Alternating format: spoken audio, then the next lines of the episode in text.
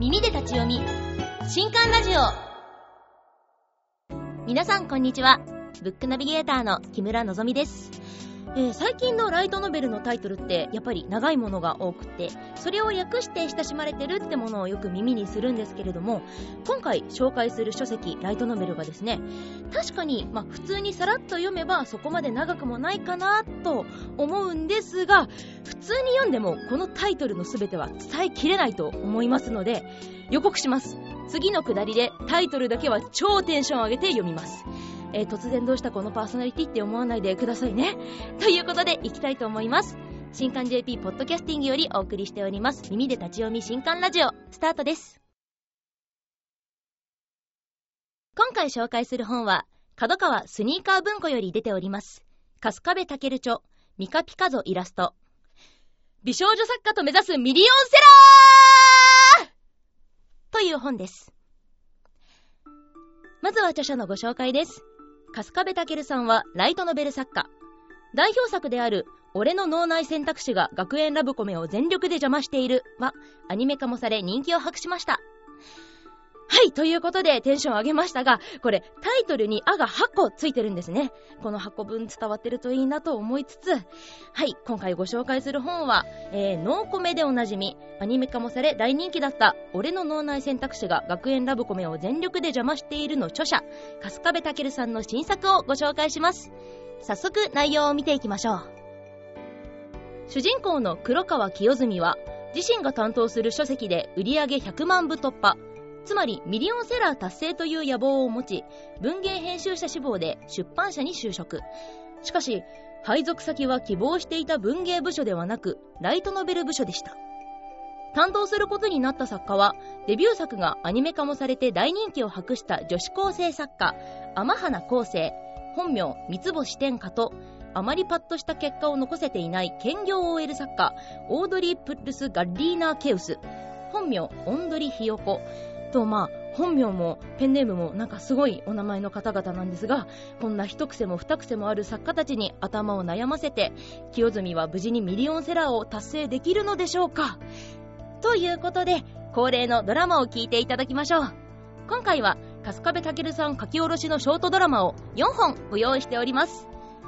キャストには黒川清澄役に江口拓也さん三つ星天下役に安住香奈さんオンドリひよこ役に田中愛美さんをお呼びしました。では、ドラマをどうぞ。美少女作家と目指すミリオンセラーオーディオドラマ、その1、ライトノベル作家編。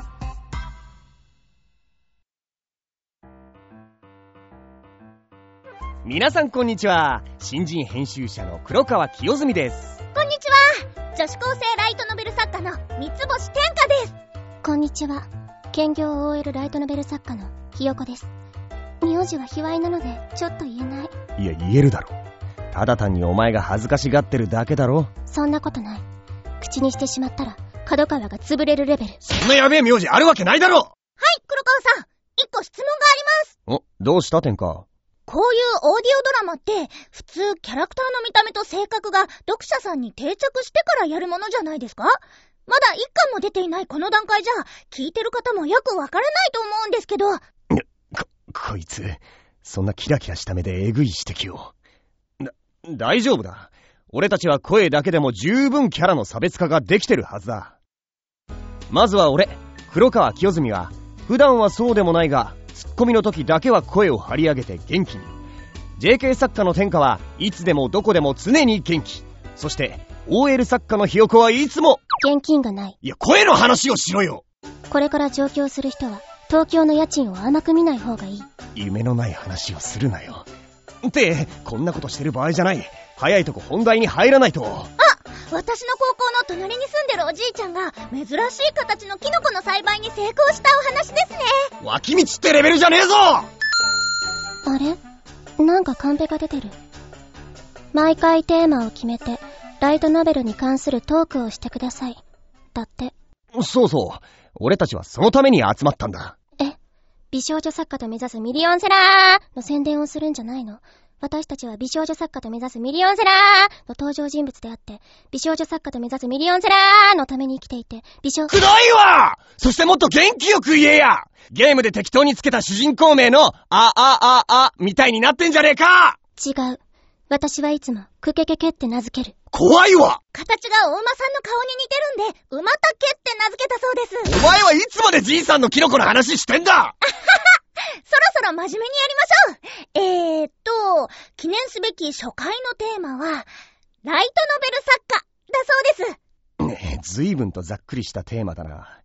まあでも、ここにライトノベル作家が二人いることだし、ある意味やりやすいか。じゃあまず、どういうルートでライトノベル作家になったのかを話してもらうか。まず天下から頼む。私は、オーソドックスに新人賞に応募しました。なるほど。ひよこは？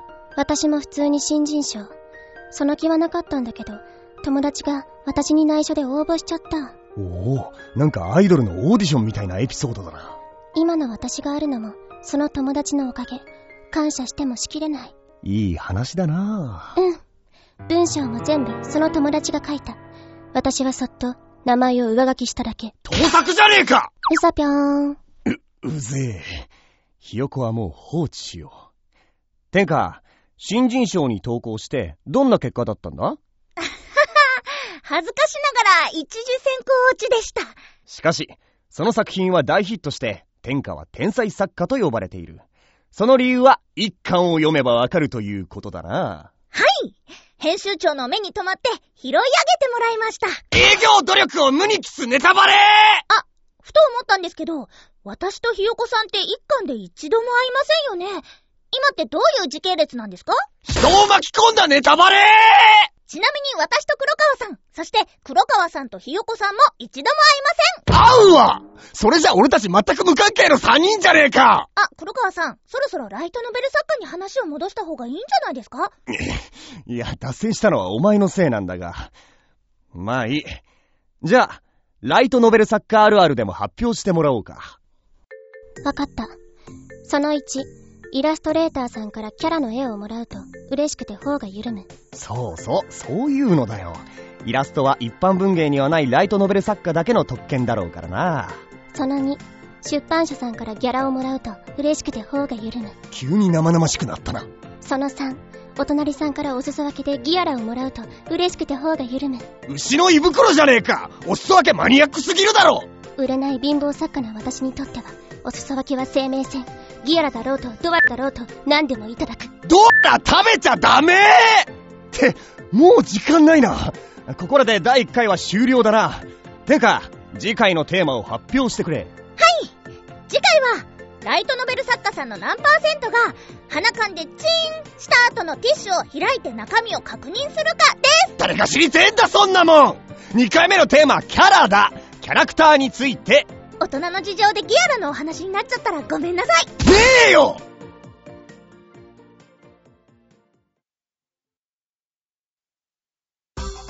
美少女作家と目指すミリオンセラー。オーディオドラマ、その2、キャラクター編。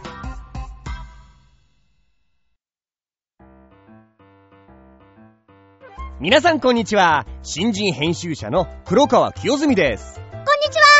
女子高生ライトノベル作家の三つ星天下ですこんにちは。兼業 OL ライトノベル作家のひよこです。名字は卑猥なので、ちょっと言えない。いや、だから、別にそんな変な名字じゃないだろ。黒川なんて普通の名字の人に、私の気持ちはわからない。黒川だ、黒川清澄私も、黒川消しずみみたいな普通の名前が良かった。もう人の名前じゃねえだろ、それ回は何についてお話しするんですか？の、今日は、ライトノベルのキャラクターについてだ。ラノベにおいて、キャラクターは最も重要な要素と言っても過言じゃないからな。ただ、ちょっとした問題がある。問題？あ、もしかして、黒川さんがこの美少女作家と目指すミリオンセラーの主要キャラじゃないって気がついちゃいました？はなんだそれ！ちょっとどころじゃなくて大問題だろ！俺主役じゃなかったの？い黒川さんは主人公がすれ違うサラリーマンの役です。ただのモブじゃねえか！冗談です。黒川さんは、そのサラリーマンに追い払われちゃう虫さんの役です。えーと、何でしたっけ？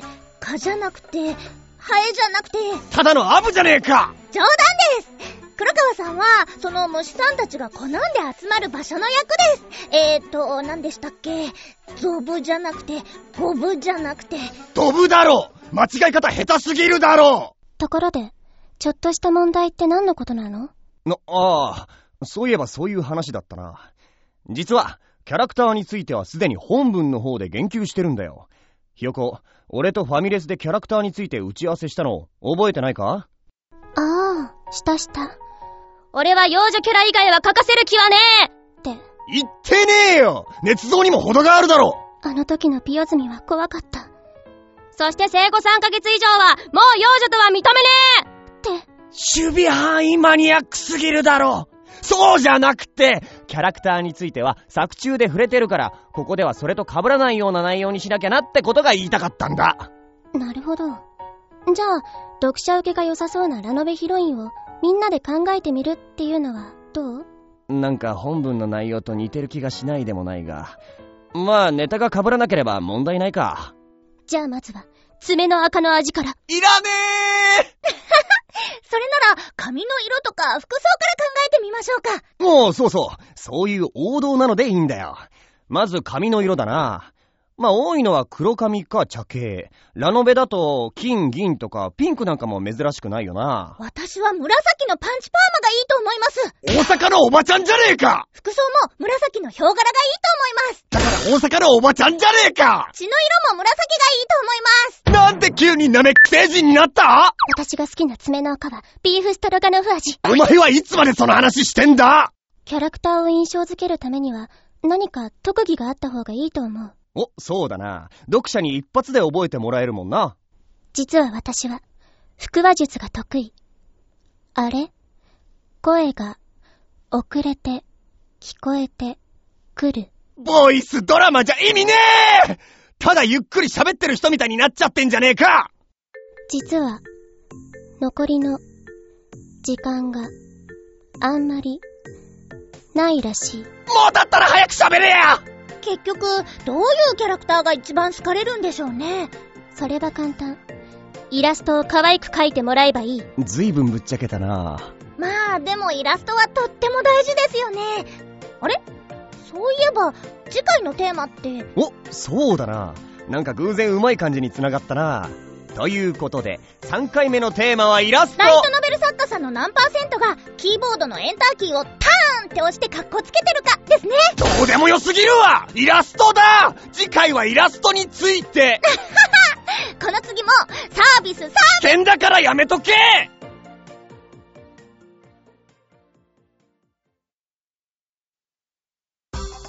美少女作家と目指すミリオンセラー。オーディオドラマ、その3、イラスト編。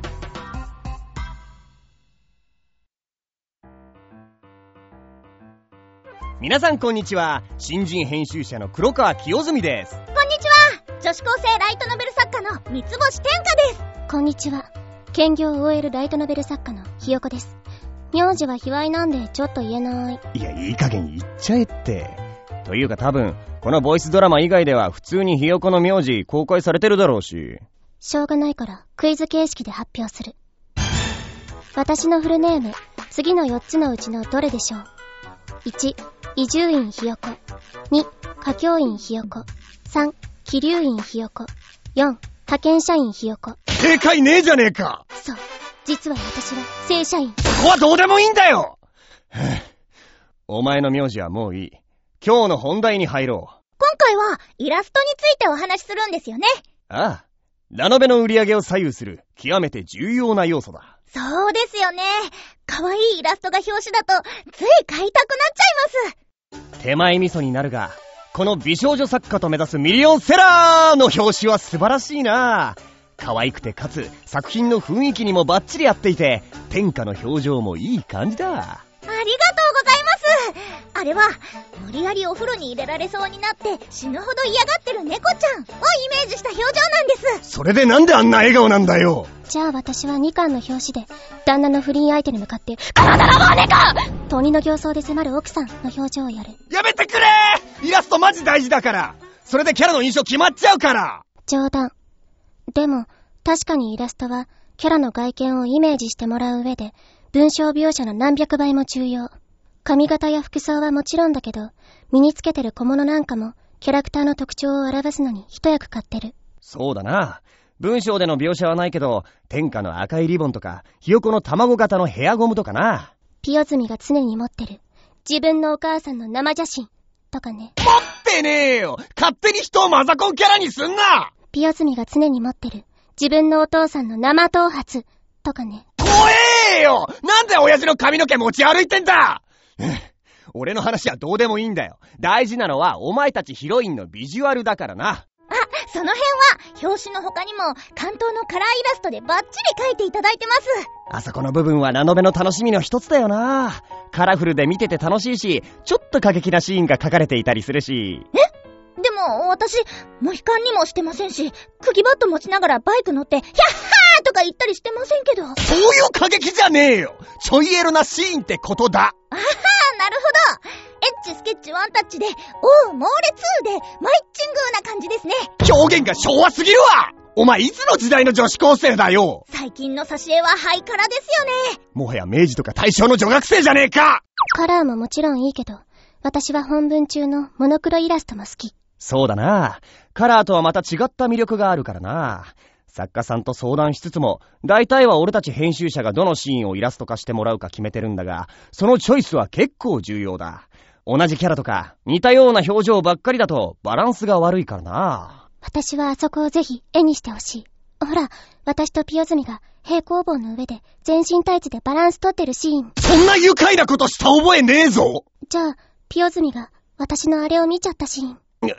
いや、あれは本当にわざとじゃなくて、事故。ん確かそのシーンはすでにカラーでイラストになってたような。恥ずかしかった。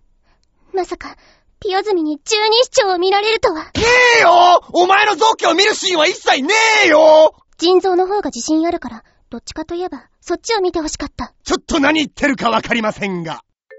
黒川さん、そろそろ次回予告の時間になっちゃいましたよ。ああ、そうか。最終回となる次回は、この作品自体、つまりは、美少女作家と目指すミリオンセラーがテーマだ。ついに来ましたね。じゃあ、ひよこさんのオンドリっていう名字も公開されるかもしれま、ああ、思いっきり言っちゃったな。やっちゃいました。ひよこさんすみません。別に。実は私が渋ってたのは、恥ずかしいからじゃない。オンドリっていう単語を声優さんに言ってもらうと、その数だけギャラが倍増してくっていう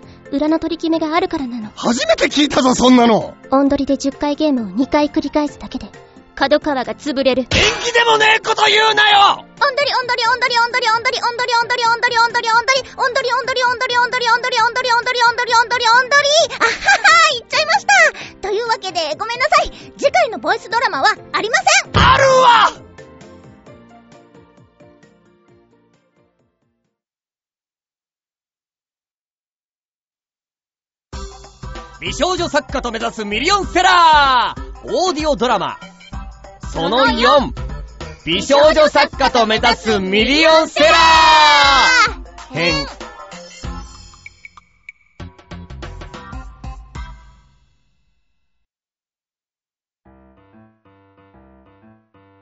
皆さんこんにちは。新人編集者の黒川清澄です。こんにちは。女子高生ライトノベル作家の三つ星天下です。こんにちは。兼業 OL ライトノベル作家のひよこです。名字は卑猥なんでちょっと言えない。いやお前前回のラストでオンドリって名字バレてただろ。貴重な最終回の尺を使うんじゃねえよ。まったく。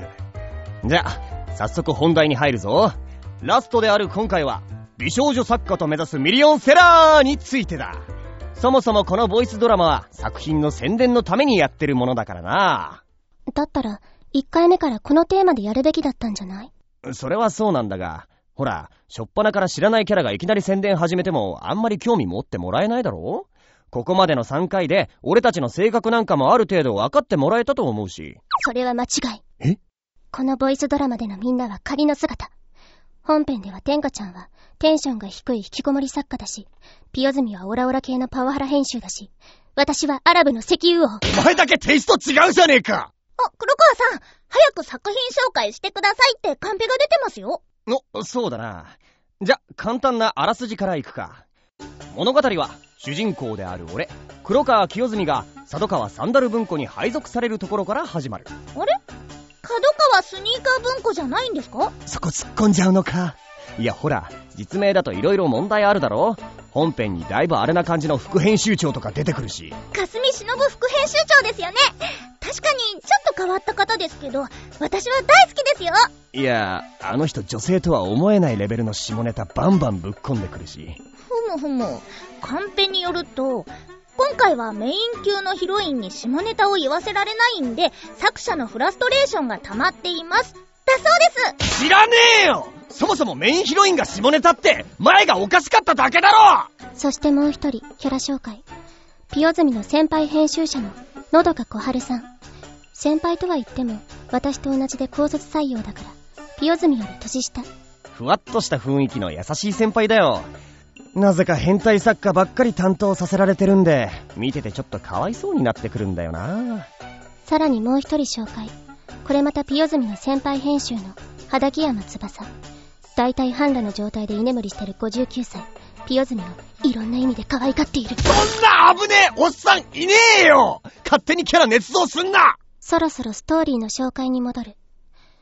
佐渡川サンダル文庫に配属されたピオズミだけど、何か不満があるみたい。どうしたの？俺は、ライトノベルが嫌いなんだよ。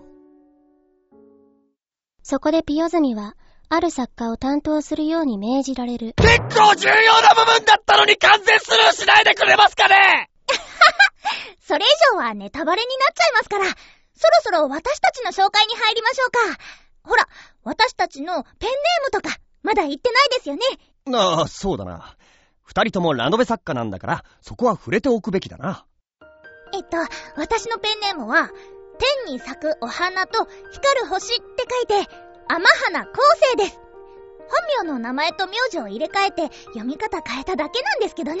単純な付け方だけど、なんかしっくりきてるよな。他に自分の設定で言っておきたいことはあるか？実は私、ライトノベルが嫌いなんです。それ俺の人の設定取らないでくれますかね？天下はもういいわ。次はひよこだ。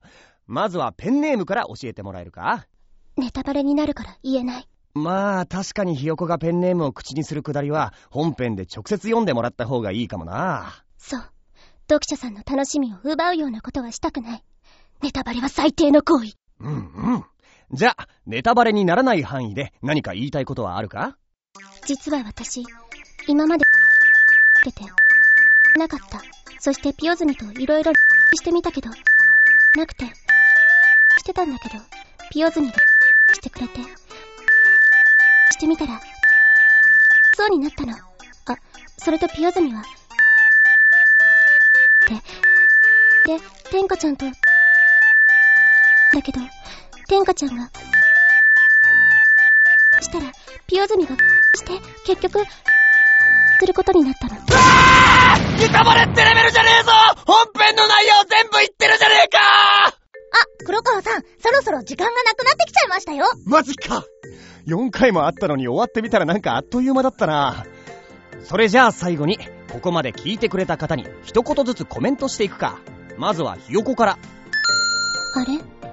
ピオズミ、なんかカンペが出てる。このボイスドラマ、実はまだ終わりじゃないって。なんだそれ？俺は何も聞いてないぞ。えー、っと、美少女作家と目指すミリオンセラーの一巻を買ってくれた人だけが聞ける特別編があるそうですよそうか。まだ発売日前なのに俺たちに声がつくなんておかしいと思ってたけど、そういう仕組みか。ちなみに、ものすごくエッチな内容になるらしい。いや、無理だろ。そういう作品じゃないし、お前らにそんなのできるわけないし、うまいことできそうな他のキャラもいないし。どうしたの？ピオズミ。いや、なんかいきなり、無知を持ったエロい格好のお姉さんが横に、あーちょ、な、いきなり何するって、あーあ、このエロいお姉さんは、本編には一切出てこないので、あしからず、のっきり説明しないで助かちょ、マジでやめた いや、あ、あ、そう、ダメダメダメ！あー それでは皆さん、美少女作家と目指すミリオンセラー。をよろしくお願いします。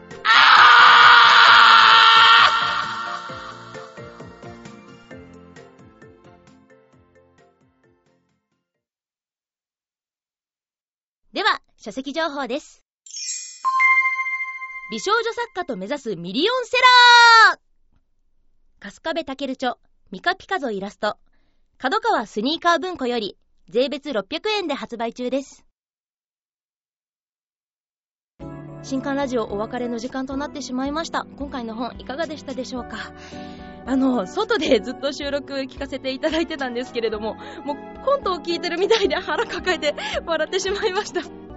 もう一癖二癖あるどころじゃないですよね。もうボケも振り切りすぎですし、もうツッコミキレッキレですし、あの、個人的にはひよこのこの泥棒猫がすごい好きでしたね。ということで、さっき作中でもあったと思うんですけど、今回の新刊ラジオで公開しているドラマとは別で、書籍の帯についている QR コードにアクセスすると、ドラマの特別バージョンが聞けちゃいます。えー、こちらもですね、みんなのキャラ崩壊とか、いろいろぶっ飛びな展開がご用意されてますので、ぜひ聞いていただきたいです。お手に取ってチェックしてみてくださいね。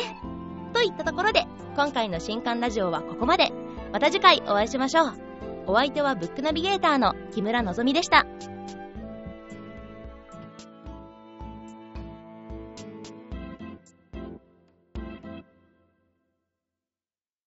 この配信は、角川の提供でお送りしました。